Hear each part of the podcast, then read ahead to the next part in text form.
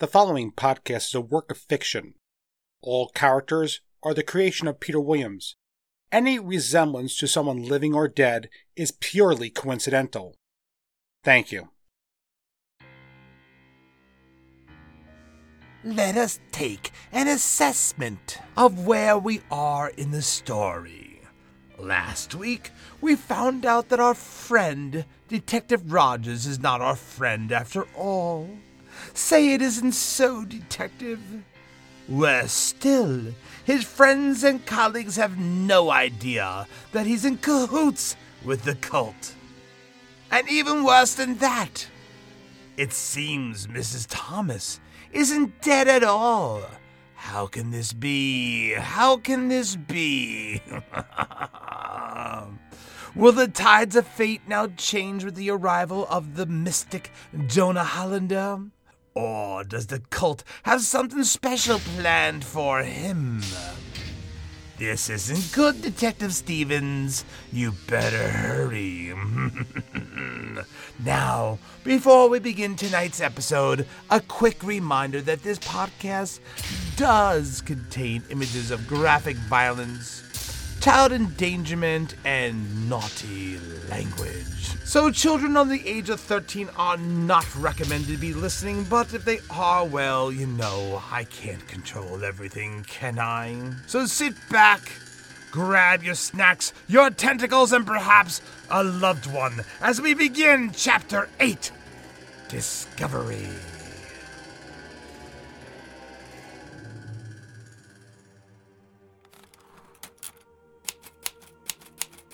They pulled up in front of Detective Rogers' house. It was dark. Not even the outside light was on for any lingering trick-or-treaters that might attempt to see if anyone was home. Leaving on his headlights and turning on the police searchlight, they began to scan their surroundings. The grass had overgrown everything. The only evidence that anyone had ever been there was a well-worn path to a pond under a willow tree.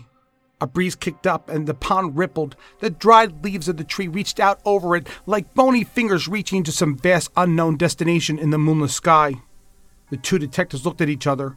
Detective Stevens aimed the searchlight directly at the house and slowly went from side to side.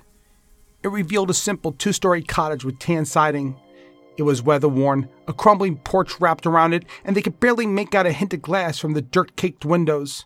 "Does anyone really live here?" Stevens asked. Rich shrugged his shoulders. This was the address on his profile. "It looks abandoned," Stevens replied.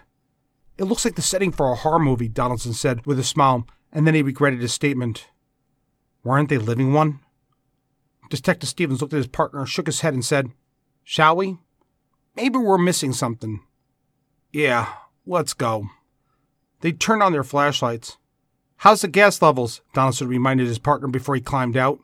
"Full tank." "Good. We probably should leave her running. We don't want to take a chance at draining the battery." Stevens nodded and smiled. He was glad to see that his partner was thinking with a clear head. He was worried that the encounter with Master Rune might have shaken his resolve. Stepping out of the vehicle, Detective Stevens focused the police searchlight directly on the front door. A dried wreath hung over a barely legible welcome sign. Their own shadows looked menacing as they approached. Carefully climbing the three wooden steps which cracked and groaned under them, they could hear the wood splintering under their weight. "We better be careful," Stevens noted. The blue slated paint on the wood porch had long faded. An old porch swing sat rusting and had fallen through a soft spot in the wood just to the right of the front door. Detective Stevens lifted the top of an old, small, faded black aluminum mailbox, sorting through the crumbling letters. They didn't find much. Most of it was marked resident. Only one piece contained a name. It was addressed to a Dr. Jacob Ryder. "Does the name Jacob Ryder mean anything to you?" Stevens asked Donaldson as he aimed his flashlight through the small plate glass windows around the front door. "Off at the top of my head, no, but we should either have Daniels or even better Hicks run that tomorrow morning," Donaldson said. "Can you see anything?" "Nothing." Very carefully, Detective Donaldson circumnavigated the porch swing. Spitting on a large window, he began to peer into the darkness. "What about you? Anything?" Stevens asked. "Dust," he replied. "I can make out the shapes of furniture, a TV. I'm not sure what that's supposed to be." "Let me see." Warren carefully made his way over and took the flashlight. It was exactly as Rich had described. Dust, furniture, and... could that be? A small statue sat on top of a shelf, a lone tentacle with 5 eyes. Now he had to go inside and take a closer look. He walked back to the front door. Things weren't adding up. It was clear that the place had been abandoned. Why did Tim list this place as his home address? This was a mystery he had to solve. All types of red flags raced through his mind. But he didn't want to concede to those thoughts. Not yet. He needed to know more. "Hey, Rich," he said, backing up to the front door. "Yeah?" "You didn't see me do this." "Do what?" Detective Stevens kicked the door hard enough to jolt it open. Rich frowned and leaned over to a lone mud-covered rock that sat near an empty, dirty bowl meant for feeding something, probably a cat. He picked up a spare key and dangled it in the air. "Why didn't you say something?" Warren said with a bit of embarrassment. "Well, I didn't think my overly experienced colleague would just bash in a door without looking for a key," he admonished. "Huh, point taken," Stevens said with a half-grin as he pushed the door in further. A stale, foul air met their noses. It was clear no one had been here in months, maybe years. "Well, if this is Tim's place," he said, now covering his mouth with his fedora, "he better hire a maid."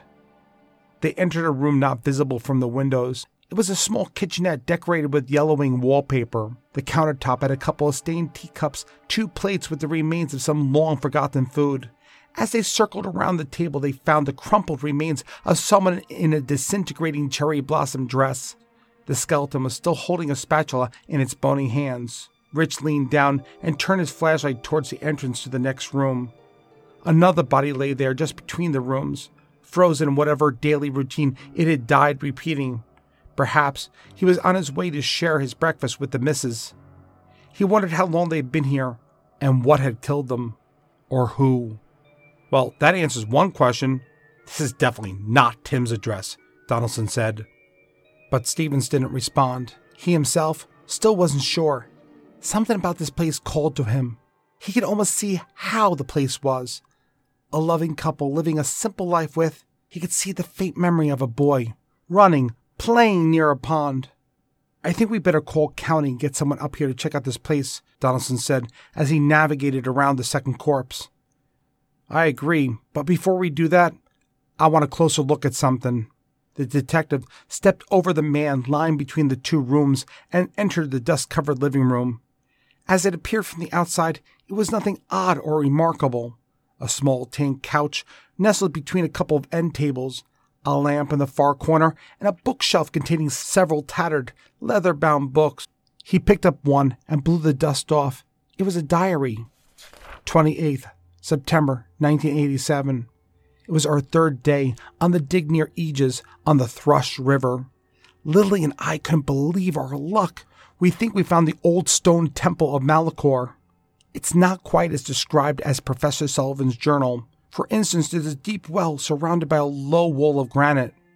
Well, we'll have to take a closer look tomorrow, as Lily isn't feeling well. This pregnancy has been hard on her, but she's still such a soldier in all this.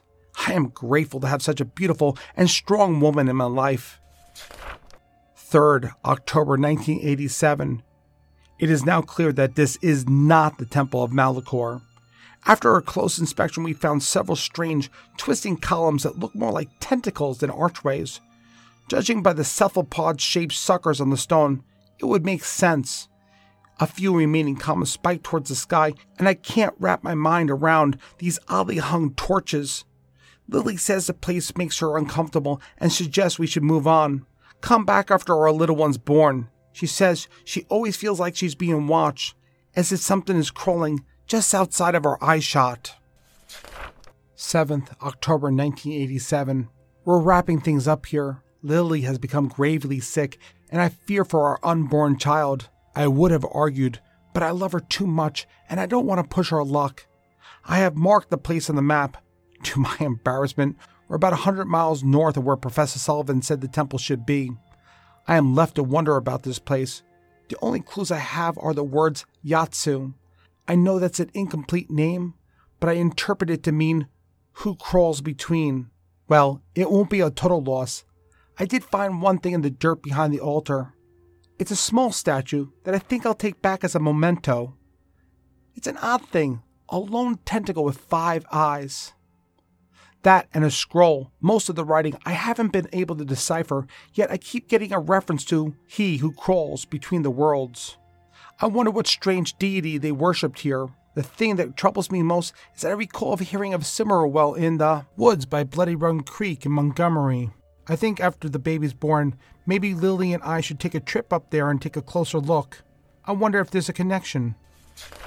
8th October, 1987. Lily gave birth last night. She's feeling a little better, and the rescue chopper will be here in a few hours. I am sure both her and the baby will be fine. Oh, did I mention? I'm the proud papa of a bouncing baby boy. We haven't decided on a name yet, but we were thinking of Timothy Jacob Ryder. I wanted to honor Lily's dad, and he doesn't have to have my name. Detective Stevens closed the diary and put it in his pocket. While this didn't confirm his suspicions, it definitely added to them. If he's right, he, the precinct, are all in trouble. Turning to Rich, we better get back to the station. Stat. What's wrong? Donaldson asked, putting down the picture of the family. I'll explain on the way there, Warren replied. As they began to leave, they could hear the sound of someone walking around on the second floor. Did you? Rich held up his hand and turned to Detective Stevens. Yeah, I heard it. Should we check that out? Rich whispered. They heard a large bang, like someone slamming a bedroom door, followed by the sound of a child giggling. A sense of dread overcame Detective Stevens, and he could swear he could hear someone whispering to him, "Leave. You must go. Hurry." "No, I think we should leave. Now." "But, Warren, if there's no one here, Rich. At least no one human. Come on, we should go." Detective Stevens could hear that voice in his ear again, urging him, "Get out. Hurry!" The faint smell of something noxious had began to mix with the stale air. "Gas!" Warren turned to his partner and yelled, "Move!" The two men hurried out the door and started running full force. Donaldson caught his foot briefly in the crumbling wood and cried out in pain as he pulled it forth and stumbled down the steps. Detective Stevens looked back over his shoulders. 2 eyes stared at them from an upstairs bedroom. Then he heard his partner yell, "Get down!" as he felt himself being pushed to the ground as a bright light erupted through the house behind them. The concussion of the explosion sent small pieces of wood flying through the air like shrapnel. Fire quickly overtook the house, painting the surroundings yellow in its bright blaze. He laid there for a few minutes. Everything ached, but everything felt like it was still intact. He rolled over and looked at his partner. He wasn't moving. A large gash ran across his face and a piece of wood was lodged in his back. He heard him moan, and Stephen sighed in relief. At least he's alive. He slowly pulled himself off the ground and proceeded to lift his unconscious partner up. "I've caught you, buddy," he said, tears rolling down his face. He carried him to the waiting car and laid him on the back seat. He was afraid to remove the chunk of wood. God forbid he bled out. Kat and the kids would never forgive him. The windshield had a nasty crack and was covered in debris. He picked up the radio. "This is Stevens, come in." Static. "I am taking Detective Donaldson to St. Teresa's for care. Over."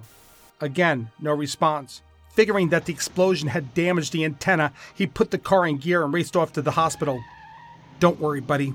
We'll make it," he said to his partner. Then, like before in the house, he heard a voice, this time coming from the lips of his unconscious partner. "Hicks. The department. All in danger. Hurry." He pressed the accelerator harder and raced to St. Teresa's. He couldn't help anyone until his partner was safe. But what did the voice mean? Hicks. The department. On the horizon, he could see the fire trucks racing out to the burning house behind him. It was clear that this had been a trap to kill him and his partner. This was no longer just a case about a sick little girl and a twisted high priest. This had become a full-blown war. Detective Rogers watched the night sky in anticipation and grinned as he saw a flash of yellow light up the night sky. He wished he could have seen the look on Detective Stevens' face. That arrogant smile and calmness gone in a flash. Even more important than that was his signal to begin. He turned and looked up at the glowing blue sign that read Montgomery Police Department and smiled. They had only themselves to blame, he thought. If they had just done what Master Rune had asked. They wouldn't need to be sacrificed. But they were stupid, stubborn people, and now he would offer them up to Ickyatsu. Yes, tonight, Halloween, as humans put on their masks in a mockery of the ancients, he could finally take his off.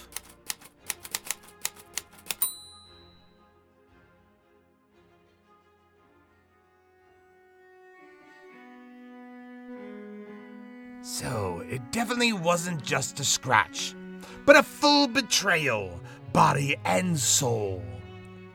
But can one blame a simple child when it's overrun by something evil? And now Detective Donaldson's hurt, and we have no idea what's happened to Hicks or Miss Kuchma. Your friends and allies are dropping like flies, Detective. How wonderful. How wonderful. So let's hope that next week that more will be revealed in Chapter 9, Devastation.